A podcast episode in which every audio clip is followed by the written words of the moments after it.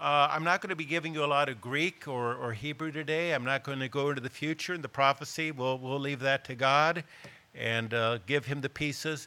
But we're going to talk about you and me today with some of the challenges that have either faced us, will face us, and or in the future we will, as, uh, as uh, Mr. Snyder mentioned, we're going to need to gird up our loins. We're going to need to be prepared for what comes our way.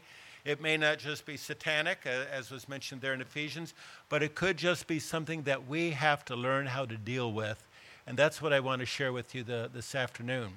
In this message, I'm going to kind of, I want to get as much of it in as possible. Uh, I will probably paraphrase some of the scriptures and I'll give the scripture note, but just for the sake of time so that you can get ready for the memorial service, et cetera, et cetera. But if you'll stay with me, we're going to be in through this together, and uh, I think it'll all work out all right. You know, one of the biggest things that we have to do in life is to make decisions. And that's what I'm going to be talking about today. Two words, if you're taking notes decisions and choices. Decisions lead to the choice that you make, and life is made up of decisions, decisions, and decisions. And preparing for decisions making decisions and living with the results of those decisions is the cutting edge of life. And God has given us this wonderful mind. He's given us this persona. He's also given us that new mind. He's given us that new spirit to make better decisions, to make godly decisions, to make holy decisions. And our ability to make wise choices versus bad choices is ultimately, I want you to hear me real carefully, making bad choices or good choices is ultimately what shapes us. It will shape us. We will, to one degree or another, we will live with our decisions. Whether, just think about some of the things that happen. Let's just look at some proverbial talk here for a second.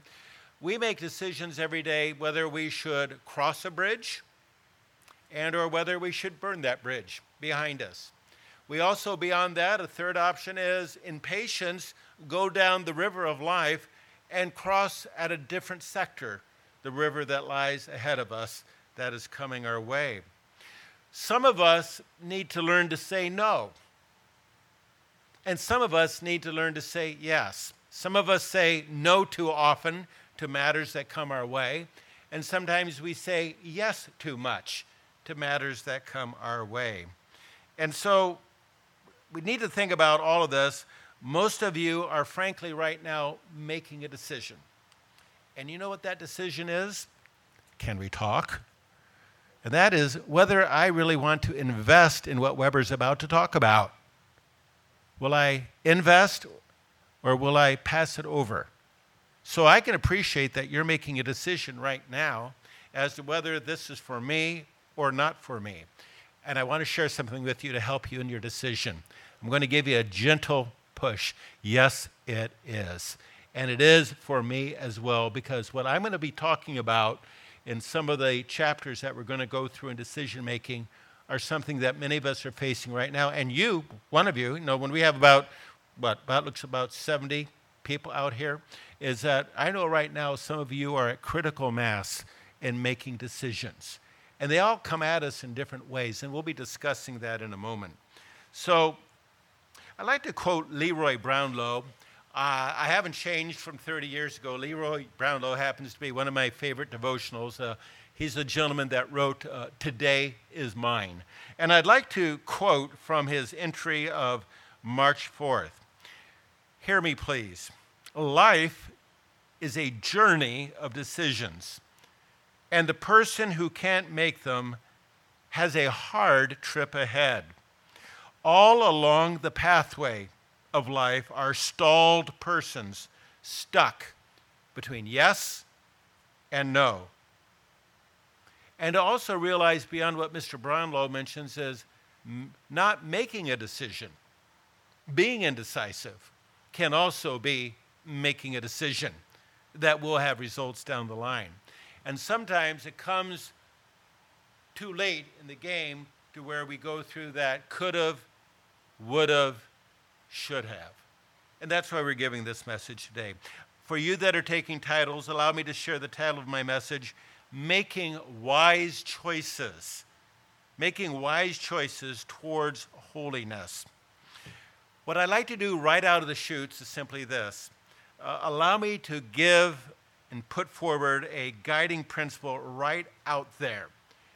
It is a spiritual and moral compass by which, as children of our Heavenly Father and by disciples of Jesus Christ, that we can walk the walk in the footsteps of holiness. Let me just put this out very quickly for you if you want to take a note. First fruits put first things first. That's where we're going to go with this. First fruits put first things first. And to realize that when we don't consider what we do first, we, we waste ourselves on, on issues that are, are not important, that are not valuable for us to grow in grace and knowledge, that waste our time and the time of our families and those that we love. When we don't consider that, we do waste. And frankly, we get involved in things that are not worthy of our life's devotion just not worthy. And they take up space in our mind, rent free, because we also make a choice not to deal with making that decision. And so we'll talk about that as we go along. I would like to read to you as a, a scriptural underlay uh, from Proverbs 4 18 through 27. Allow me just let it soak into you for a moment. I'm going to read it out of the NIV translation, which I think makes it a little bit clearer. Proverbs 4 18 through 27. The path of the righteous is like the first gleam of dawn, shining ever brighter till the full light of day. But the way of the wicked is like deep darkness, and they do not know what makes them stumble. Allow me to share this. Perhaps not only the wicked, but all of us as we live this life they do not know what makes them stumble. My son, pay attention to what I say. Listen closely to my words. Do not let them out of your sight. Keep them in your heart, for they are life to them and find them, and health to a man's whole body. Above all, above all, everything, guard your heart, for it is the wellspring of life. Put away perversity from your mouth Keep corrupt talk from your lips, and let your eyes look straight ahead. Fix your gaze directly before you. Make level paths for your feet, and take only ways that are firm. And we're going to try to firm up in the course of this message. Do not swerve to the right or the left. Keep your foot from evil. Notice the emphasis on guard your heart. What Scripture out of the Proverbs is instructing us, and Scripture is merely God breathed, it is simply this that we are to place a governor on our heart so that we build on matters that are worth our life's devotions. And I say that quite sincerely.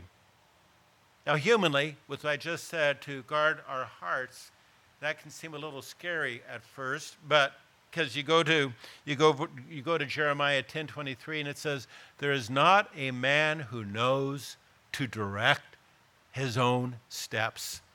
So you almost say, Lord, beam me up, get me out of here. Uh, I want off terra firma.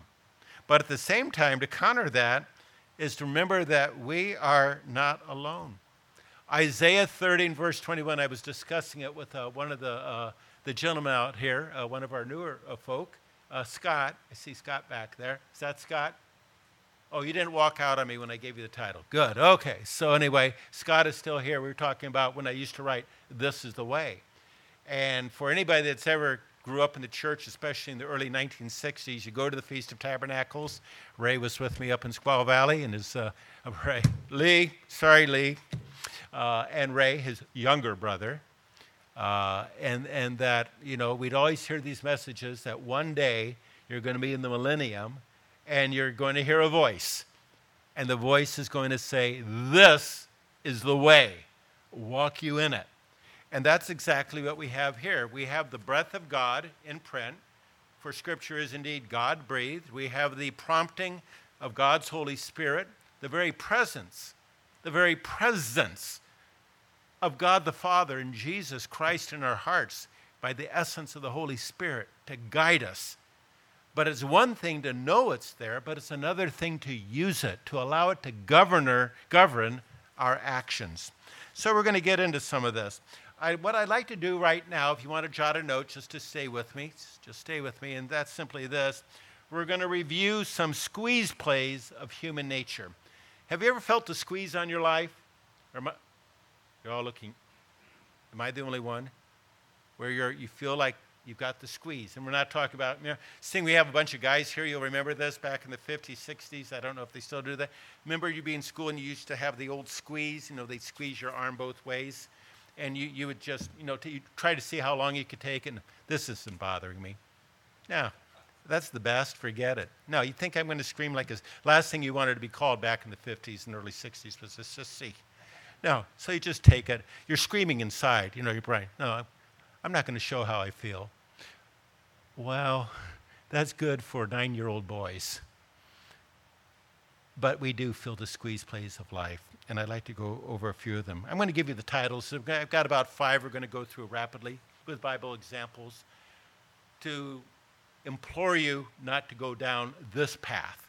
Then I'm actually going to give some takeaways at the end, what we call STA, specific takeaways that we can take out of this room today, which to a degree will uh, build upon Gary's fine foundation as far as praying to God. Number one is, is living in the moment for the moment. Living in the moment for the moment. How does that play out in the Bible, and what example might we utilize? Well, I'm going to go to a, a classic case, and that's the story of Esau. You might want to jot this down. I'm going to paraphrase it. In Genesis 25, 27 through 24, we know that we have uh, the two brothers, and uh, we have uh, Jacob cooking the stew or whatever he was doing at the campground, and Esau's been out there hunting and hunting and has not been able to eat and he comes back and he is just exhausted. Just exhausted. Tired. He, he, he, he is hungry and exhausted unto death. You know the story. I know the story. And in that moment of exhaustion, in that moment of where the, the, the, the urgent, the urgent, the urgency of the moment overtook the vitalness of God's gift to him, of having had the birthright as the oldest son. And in that moment, he forsook his birthright. He considered, he made a choice, he cut through and made a decision that living in the moment was more important than having that birthright. Interesting. Now, living in the moment has certain momentary satisfaction. When you live in the moment, whatever it might be, you can be you can feel intensely satisfied. You can even feel once again powerful. You can feel that you are in control. But let's remember something. When we live in the moment, the future will catch up. And there is a future beyond that moment. Now, before we judge Esau too harshly, let's ask ourselves what have we been willing to trade recently as those granted a birthright of being first fruits? You know, being a first fruit is something that you don't, you want to, you want to say thank you, Lord, every day being a first fruit is, is an incredible blessing of those that have come to know that God the Father sent Jesus Christ and know Jesus Christ, keep the commandments of God, and strive, even in our imperfection, to live a life. And, and, and now, not, not even in the future. And thank God there's a future for all. But we're being trained now. We're being honored not because of who we are, but because of who God is, you don't want to give up on that birthright. That's a birthright. Jesus is the first of the firstborn, absolutely and always. But we are we're coming right behind him. So we need to kind of look at that and, and recognize that. Let's ask ourselves do we find ourselves willing to negotiate anything based on how we feel? Question. There's a lot, you know, Jacob, as we know, was a character. I wouldn't want to run into him in a dark alley. But that we negotiate all day, if not with somebody else, with ourselves in that inner tank in our mind as to what we're going to do. We can be negotiating, as Gary brought out in his fine message, about the world that is around us. How far do we enter? How much do we ask for God's protection? But let's look at that.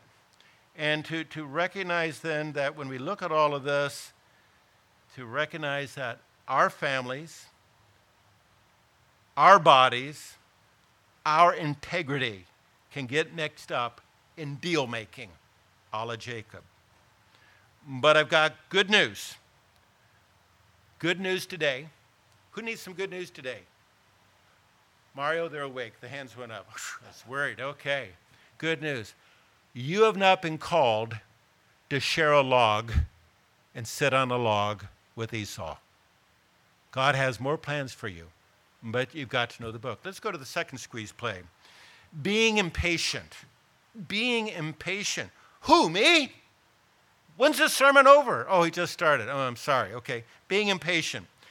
We find a, a classic case of that in, you might want to jot this down, 1 Samuel 13, verse 5 and carried over to chapter uh, verse 7 and verse 14. That's where Samuel had instructed Saul to go ahead of him, to be ready for a battle, and that he would come seven days later. But that the instruction was you wait until I arrive before you take the next step. This is called one of those chapters of Waiting on the Lord. uh, instruction from one of his servants, waiting on the Lord. And sometimes God doesn't count as we count. Now, he said seven days, but it's interesting. Later on, Samuel comes, and Saul did not wait. He made a choice. Now, Samuel had said that I'll be there in seven days, but God was working out something. But what he did say specifically was, You wait until I come. Samuel came. Saul had offered up a sacrifice. You think, wow, wonderful, fantastic. No, Samuel was not pleased. He knew that God was not pleased. And what happened there, think about this for a moment. A ritual, a ritual was performed. Saul the king had a sacrifice. That is a ritual. But he did not obey the word of the prophet, his own prophet, God's prophet, who said to wait. What is the lesson of when we're making choices and decisions?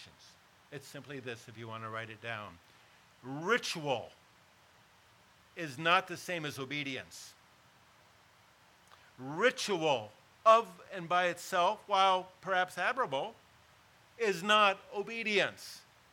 And that was what God was having play out here. And because of that decision, they say, man, give me a break. You know, this King Saul, huh, hello, at least he did a sacrifice.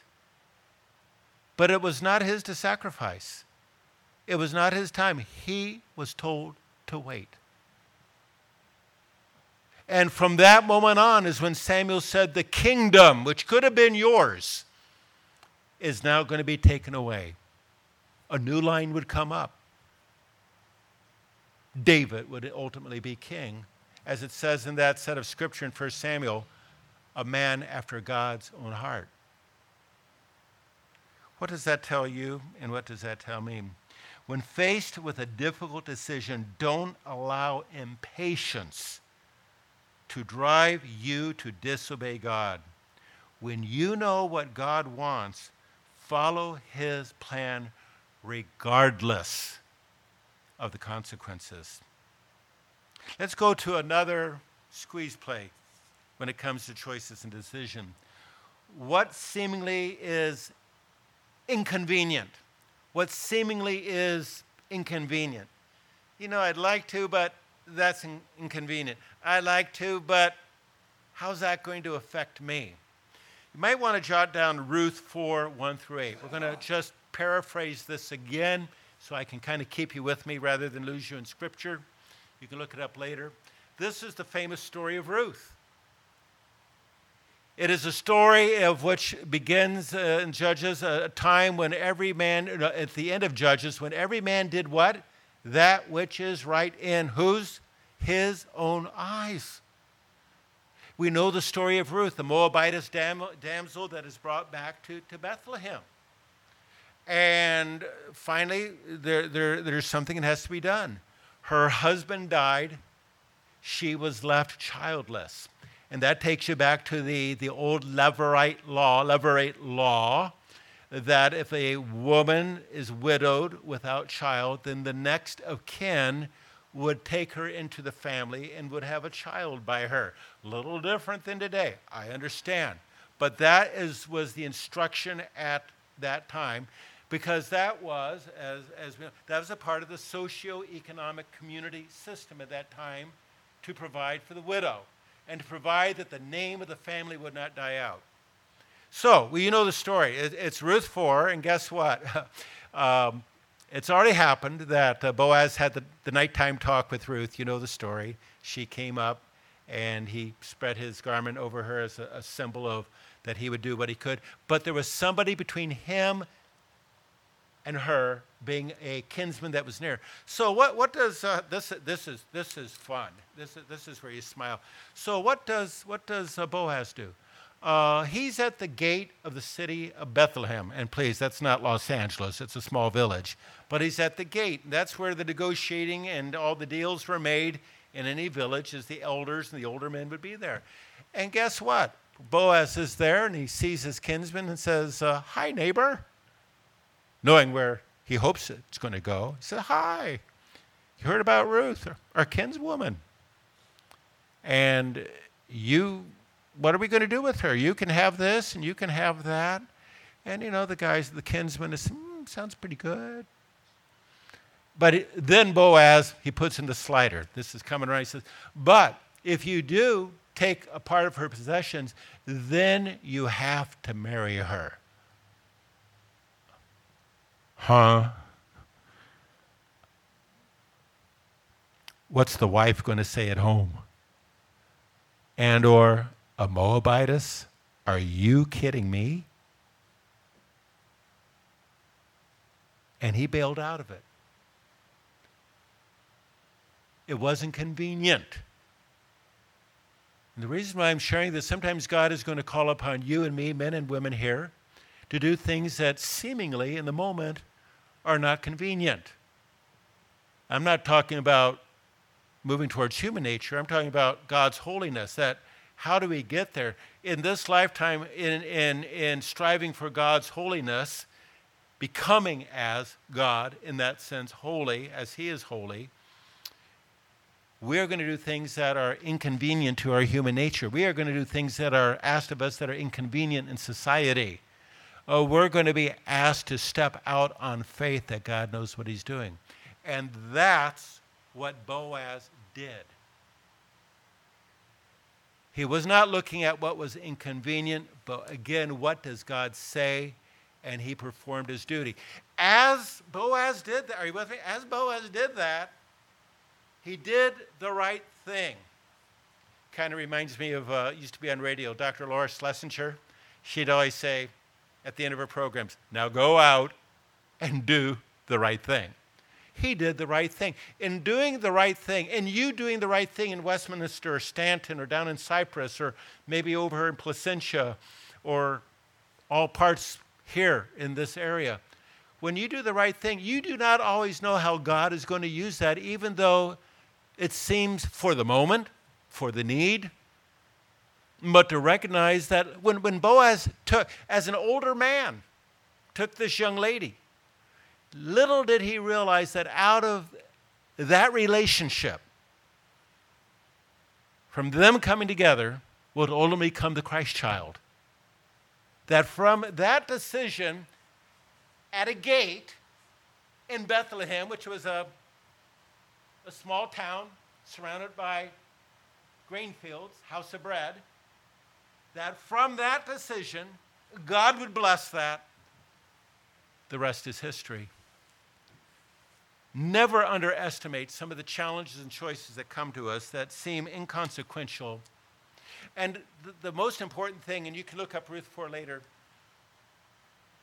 we'll never know who that man is. We do not know the name of the kinsman. Have you ever noticed that? An opportunity came to him which was, wow, but we don't know his name. But we do know the name of Boaz. Boaz was called to be a light of how to make choices and decisions. God has not called you and me to be extras in this story. He's called us by name and knows us by name as to what we are going to do. Let's go to another part of this. I'm going to go to a couple more as we go through the Bible. Another squeeze play. Thinking that the grass is greener on the other side thinking that the grass is greener on the other side. We think of the classic case again in Genesis 13, if you want to jot that down, Genesis 13, 5 through 13, the story of Abram, the story of Lot, and the story that Lot, the nephew, actually for his servants chooses what looks to be green. What looks to be green. And the rest is history. It looks good. It looks like it's going to be profitable. And that is where you are going to pitch your tent. You're going to pitch your thoughts. You're going to pitch your family because it looks greener. It looks for the moment, it captures your attention. And this is good.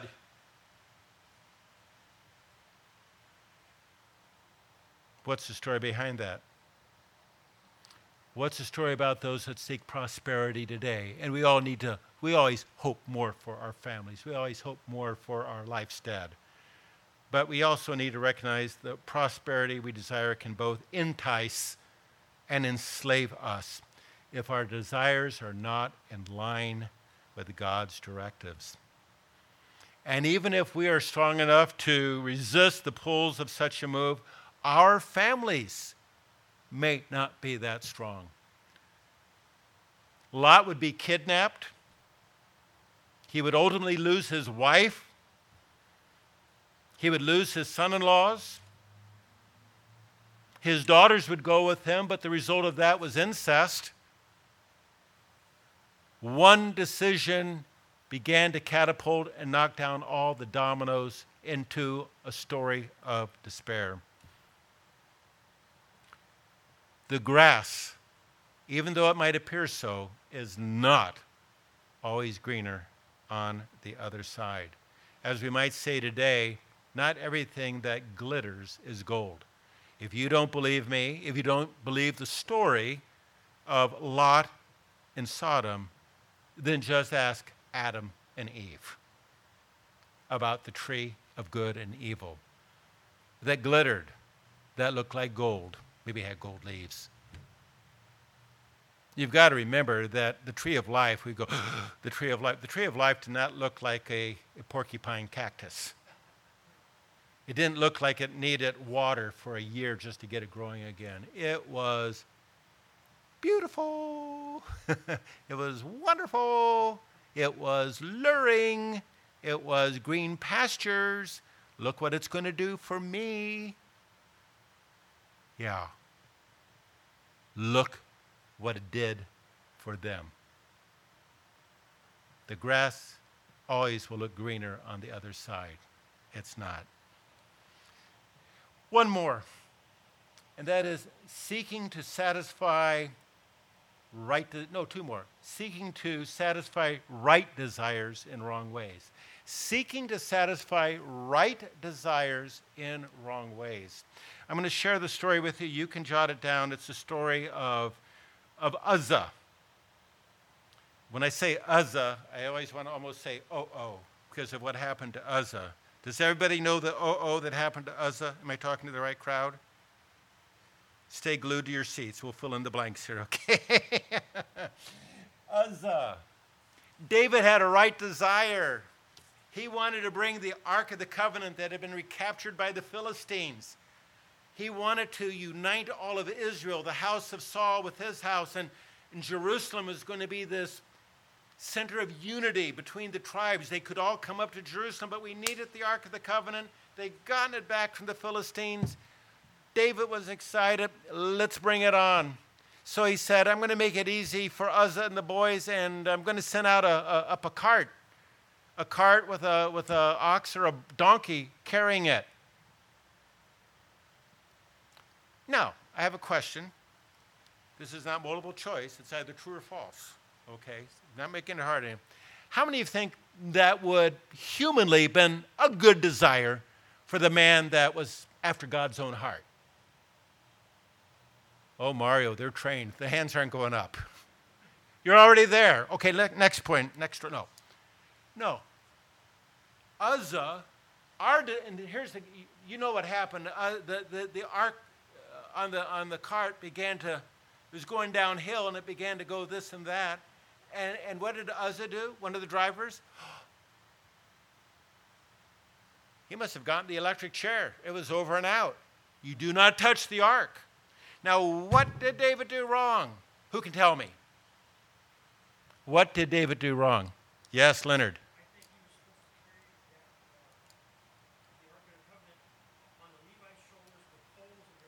Absolutely.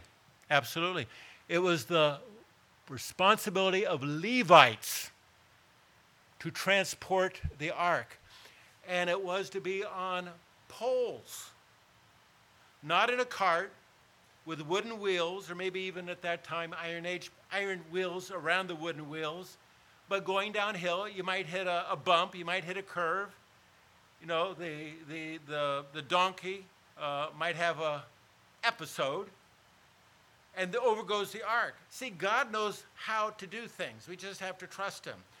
Now, was it, was it a good desire? I would say, yeah, he had a good desire, but he did not make the right decision in the choice as the way to bring it. Bottom line about all of this, dear friends, here in Garden Grove our choices, our decision making will not only affect us, but it does affect others families, communities, congregations, children, grandchildren. By the way, I'm a great grandfather now, not just a great grandfather, now I'm a great grandfather. It's been that how long? It will affect all that we come into contact with. Let's go to one more, then some good positives. We also then, last but not least, probably the biggest squeeze on human nature is simply this the squeeze of peer pressure. The squeeze of peer pressure. Simply put, what everyone else is doing or wants to do. Even though you know down deep, down deep, that what they want is a wrong decision on their part. Most of us that grew up in our time, I'm not sure what they do today, but you know, we always wanted to do something as a kid. Well, Johnny's doing that, you know, in the neighborhood. Johnny's doing that. The Smiths are doing that. The Joneses are doing the Joneses. That's a good. The Joneses are doing that. And what did our parents often used to tell us when we were growing up? You're not the Smiths. You're not the Jones. My father, many of you knew my dad, he'd say, You're a Webber. And this is how we do it in the Webber household. Probably one of the greatest, probably absolutely one of the greatest impacts of peer pressure following the crowd takes place in 31 AD. It's the Roman governor that is in Jerusalem during the high days to keep a handle on everything because this is when the Jews could get very Messiah oriented and want to revolt against Rome. And of course, then he has, before the crowd, he has two individuals. He has Barabbas, Barabbas, which means son of the Father.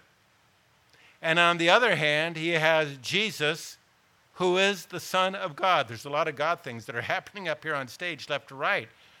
A decision has to be made. The crowd makes the decision crucify him, crucify him. But Pontius Pilate comes back to his credit. When you read the history, he's not really a very good governor, a nice guy. He says, But I find nothing wrong with this man. Nothing. But because of the crowd, because of the sheer pressure, Jesus is taken away. And what does he do? What does Pontius Pilate do when he gets with his wife? And they're all alone in his office. He gets a bowl and he washes his hands of what? As we say, he washes his hands of the matter. In our lives, even today, if we feel the peer pressure of the crowd, if we want to do what everybody else is doing, I have a suggestion for all of you. Pull up a chair by Pontius Pilate but recognize you will also have to have a big pail of water for yourself because you will keep on washing your hands again and again and again because you want to be a people pleaser, a crowd pleaser, go with the gang when God has called you to be a first fruit who puts first things first. Now, those are the squeeze plays. Where do we go from there?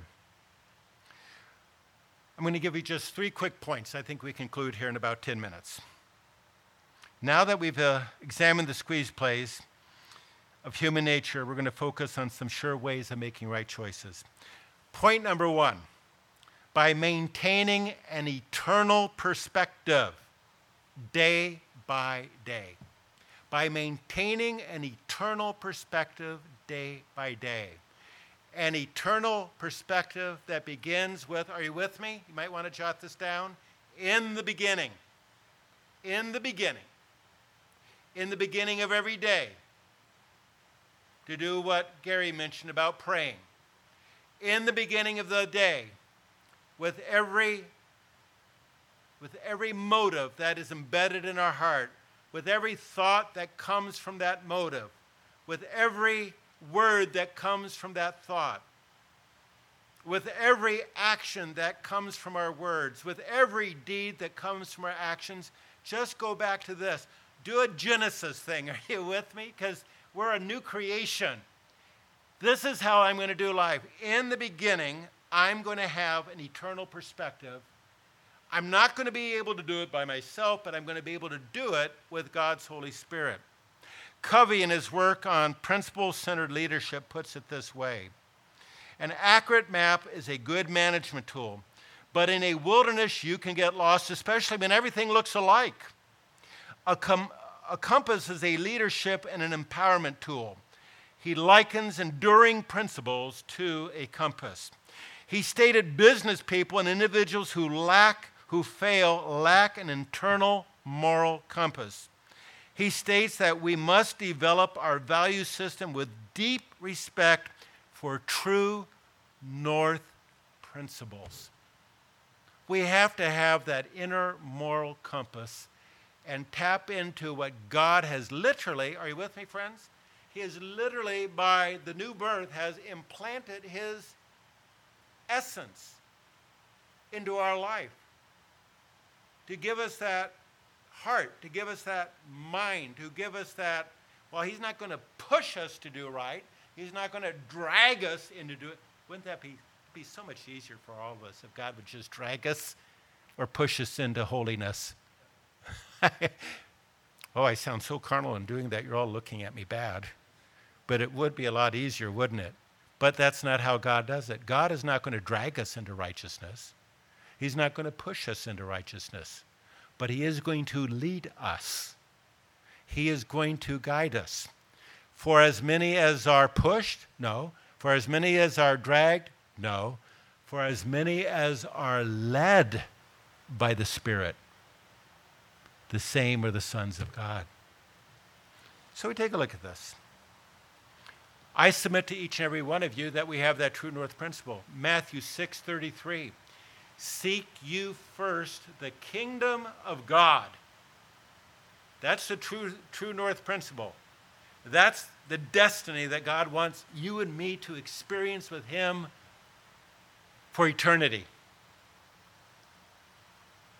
Seek ye first the kingdom of God, comma, and his righteousness. You don't receive one without the other. And even with what we do here on earth, at times doing as much as possible with right decisions, you know what happens? We're going to falter. So we, we don't enter on our own righteousness, we enter upon the righteousness of Jesus Christ imputed to us, and by the grace of God, that He sees you and me doing what we can do you know, if I can go over here for a moment, if you got your camera, I'm to. Ju- I'm just going to move right here. You know, it's like this. What, what God wants us to do as as we seek first the kingdom of God and His righteousness, you know, we don't enter into the kingdom of God on our, our own merit. It's only by His grace. It is only by His favor. He alone opens the door from the other side, eternity. But what he wants you and me as his children to do, he wants us to see leaning on that door. He wants to see us that we really get it and that we are striving in this human framework to make right choices, to make right decisions. So we lean on it. And then finally, when he sees our heart, just as much as David was a man after God's own heart, but wow, few stories with David, but God, God saw something that we don't see. And David one day is going to be given a responsibility to be over all the tribes that are in the wonderful world tomorrow. So where does that leave us then? True North And to have that, that compass. You know, some things are worth having. You know, I think about, you know, some of us, I see some of you, I was your pastor 30 years ago. I'm so pleased to see all of you in the spirit that is in, in Garden Grove. What do we call it here now? Las Vegas? What are we? Pardon? Orange County. You see, being the pastor of Las Vegas is really cool because what is said there is, you know, what is said there stays there. So I can say whatever I want. No, just joking.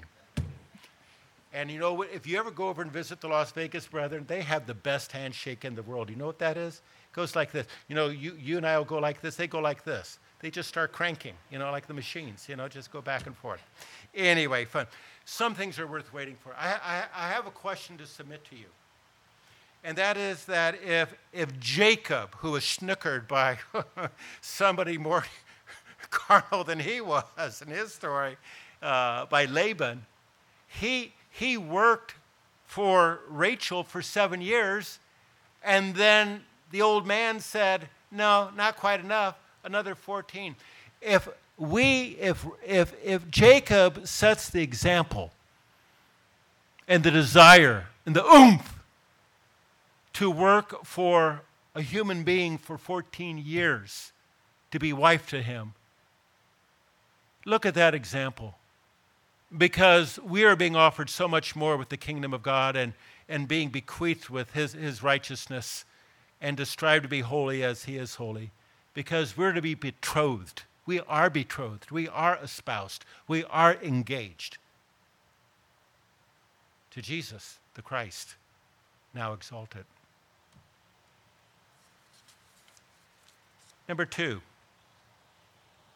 talk to God about the decisions that face you, just as, as Gary brought out. Talk to God about the decisions that face you.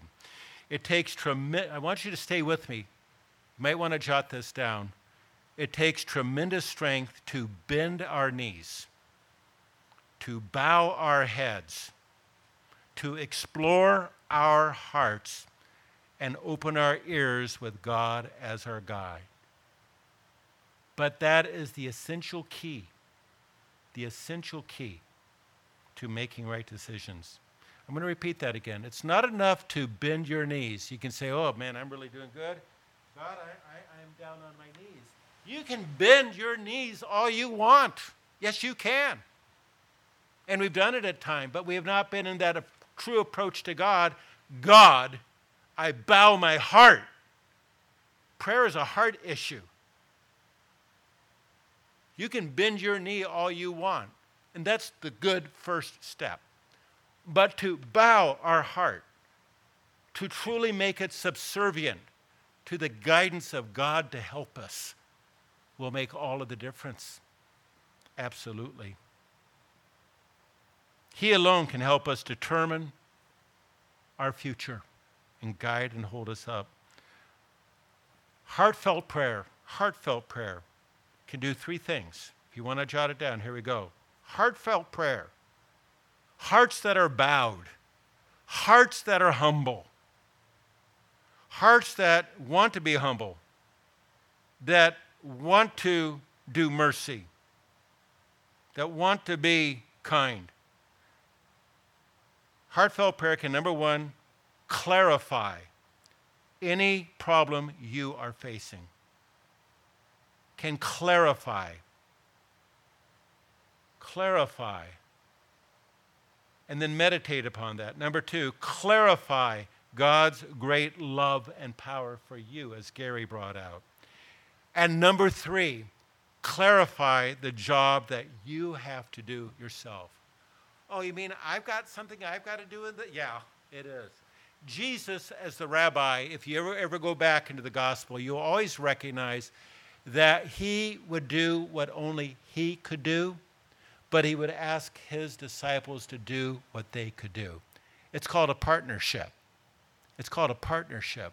God will always do. Just think of Moses, the first Moses, not the second Moses, Jesus.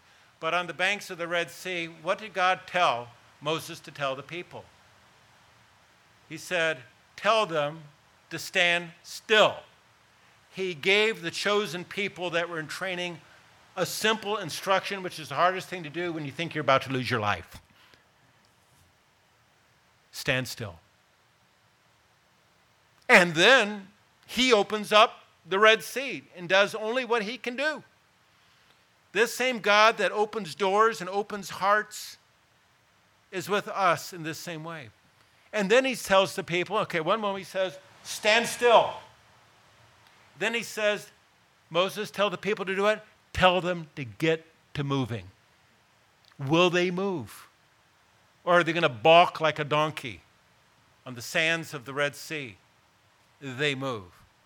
Look at that as a partnership that you are in training with God to make right choices. Number three, right choices come from asking the right questions. Right choices come from asking the right questions. All of us make hundreds of decisions every day. And most decisions are not going to be a matter of right or wrong, like what to eat or what to wear, but some decisions carry more weight. The greatest challenge we face today is we have so much information coming at us that is boggling up our mind. Know what you need to know. when you're making a decision, I'm going to leave you with this. Take a breath for a moment. These are the specific takeaways for you to consider. I will just read from, read from my notes and allow them to not just fall on your ears, but to fall on your heart. Number one, there's only three. Does this action help my decision, my choice, my personal witness?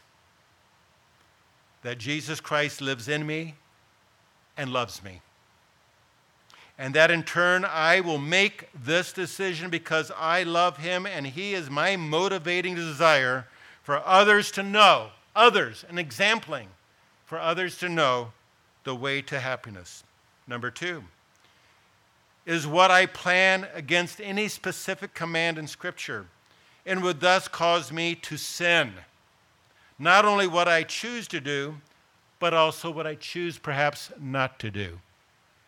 In Scripture, it's very interesting. There are sins of commission and there are sins of omission. Just think again of the kinsman at the gate in Bethlehem. That was a sin of omission. It's what he didn't do. And in a sense, what he did too, because he did that. But it can work both ways. And last but not least, ultimately, all the previous questions lead to this one Does it allow me to glorify God? Does it allow me to glorify God? You see, ultimately, as a Christian, it's not about you, but what God is doing in and through you. But you've got to allow it, you've got to know it. I'm going to share one story with you, and I'm going to conclude, Mr. Siegley, so we can get going. Very famous story out of the time of uh, Alexander the Great. I was telling Susan this morning, probably legend, but what a great story the principle's still there. There was a, there was a city in Asia Minor, it was called Gordium. And in Gordium, and we're not quite sure how it was, whether it was between wagons or between pillars or whatever, but there was a rope that was tied into knots in the middle. Some of you will know this story. And it was said that the individual, and these knots would be gigantic, you know, just I have hard enough time with my old tennis shoes. You ever gotten a knot in your tennis shoe and you're pulling it apart and you know it's you've almost destroyed it. You have to go to the store and buy new tennis shoes to do the knot. Is that only me? I'm sorry. Okay. So anyway, the point is this. The person that unties that knot and frees it will become the ruler of Asia. Well, Alexander the Great comes in and he's told the legend and he's told the story, and he's, he's a cocky young guy. He's only in his 20s. And so what he does is this he thinks about it, I'm sure. He's looking at it. What does he do? Does he start going like this, you know, with his little Macedonian fingertips? No. He plays doctor. He says, Scalpel. They put a sword in his hand. You know the story. He puts a story and he puts a, they put a sword in his hand, and he goes, Whoom! it pops. The rest is history. He eventually would rule from Thrace, which is in northeastern Greece, all the way to the banks of India. God has given us, and you and me as first fruits, a sword. It's called the sword of the Spirit. A little bit further down in Ephesians 6, Gary. The sword of the Spirit. We get caught up doing this and this and this and this and this and this and this when God has given us a powerful instrument to cut through, to make right choices, to come right decisions, so that we can become holy as God is holy. Look forward to visiting afterwards.